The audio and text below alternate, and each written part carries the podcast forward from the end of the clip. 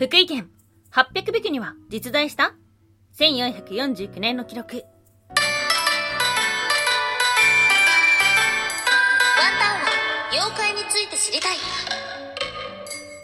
はい、空飛ぶワンタンです。ワンタンは妖怪について知りたいということで、この番組は普段キャラクター業界で働いているワンタンが、日本におけるめちゃくちゃ面白いキャラクター妖怪についてサクサクっと紹介している番組です。この番組のスポンサーはともさまさん、歴史とか世界遺産とかを語るラジオなど放送されています。幸せはツイッターにありますので、ぜひぜひ番組概要欄からチェックしてみてください。はい。ヘッドホンが新しく今届きました。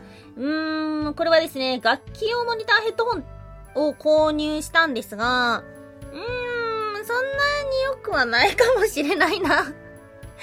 悪くはないんだけども、ちょっとね、今まで使ってた超安物のヘッドホンがね、か割と付け心地も良くて、サイズ感も良かったんですよね。まあ、今回のメーカーのものはね、まあ、おそらく多くの方も知ってるものだと思うんですけども、まあ、ちょっとまだ慣れてないところではあります。はい。ではありますが、まあ、やっとヘッドホンが手に入ったということなので、今日も京都で元気にお届けをしていこうと思っております。はい。ということで、毎週木曜日妖怪日本一周の旅ということで、今日お届けをする都道府県は、福井県。はい。県庁所在地は福井市ですね。うん。なんで福井県なのか答えは簡単です。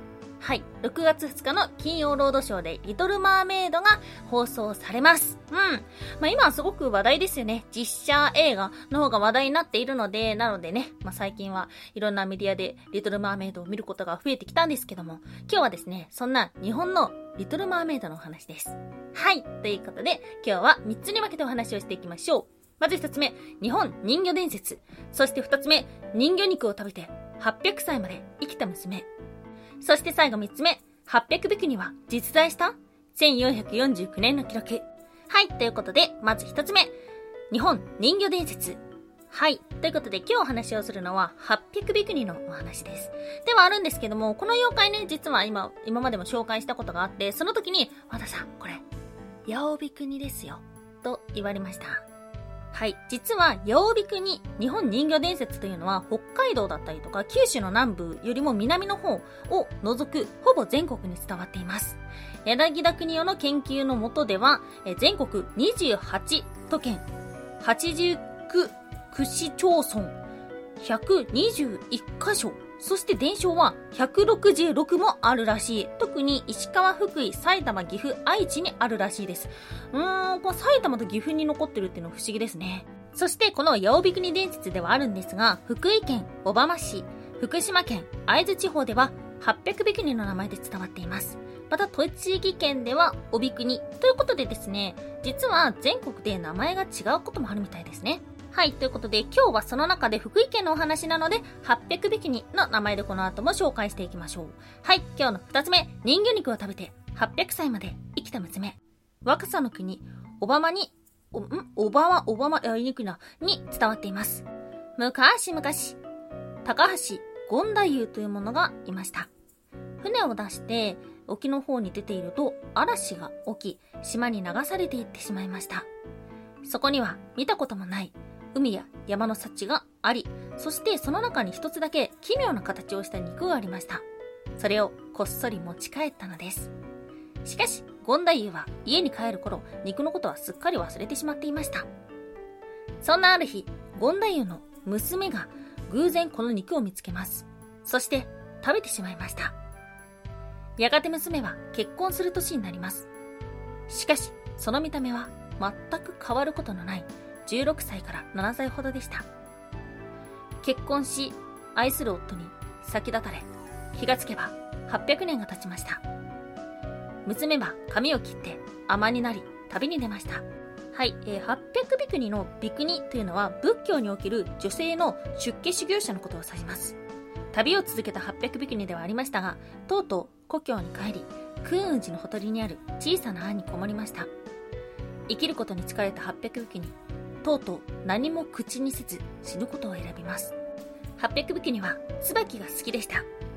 彼女はその枝をホラー穴に刺し、この木が枯れぬうちは死なぬ、と言い残し、ホラー穴に入っていきました。はい、えー、800匹には白い椿が好きだったという話があります。彼女は行く先々に白い翼を植えていったというような伝説も残っています。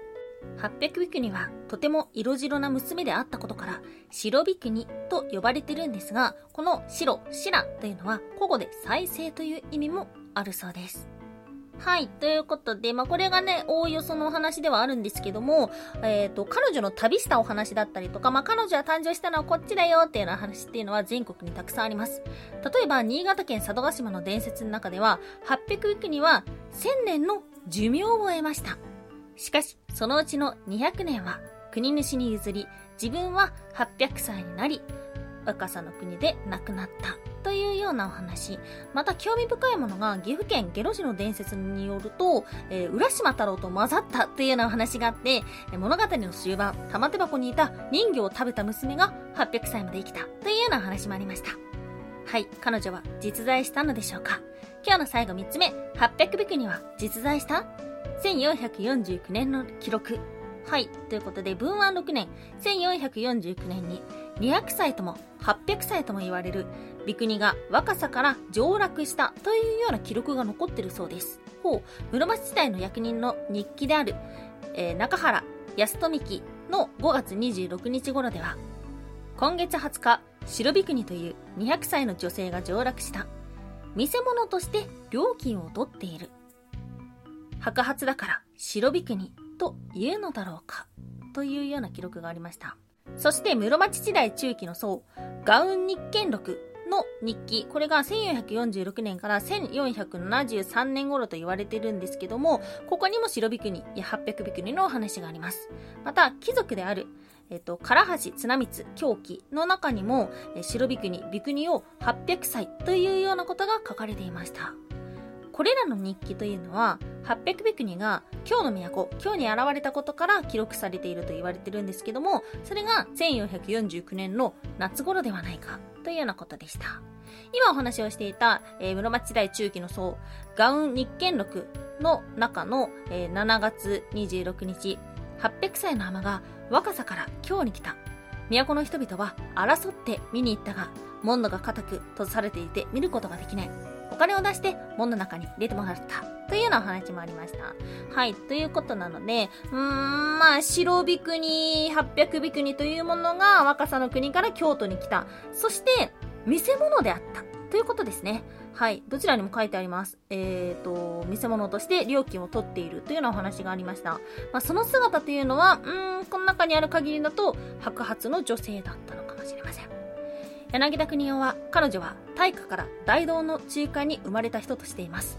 えー、大化というのは645年から650年。そして大道は806年から810年と言われてるので、まあその中間っていうと、だいぶ長いわけではあるんですけども、まあ長い歴史の中では割と特定されてる方なんじゃないですか？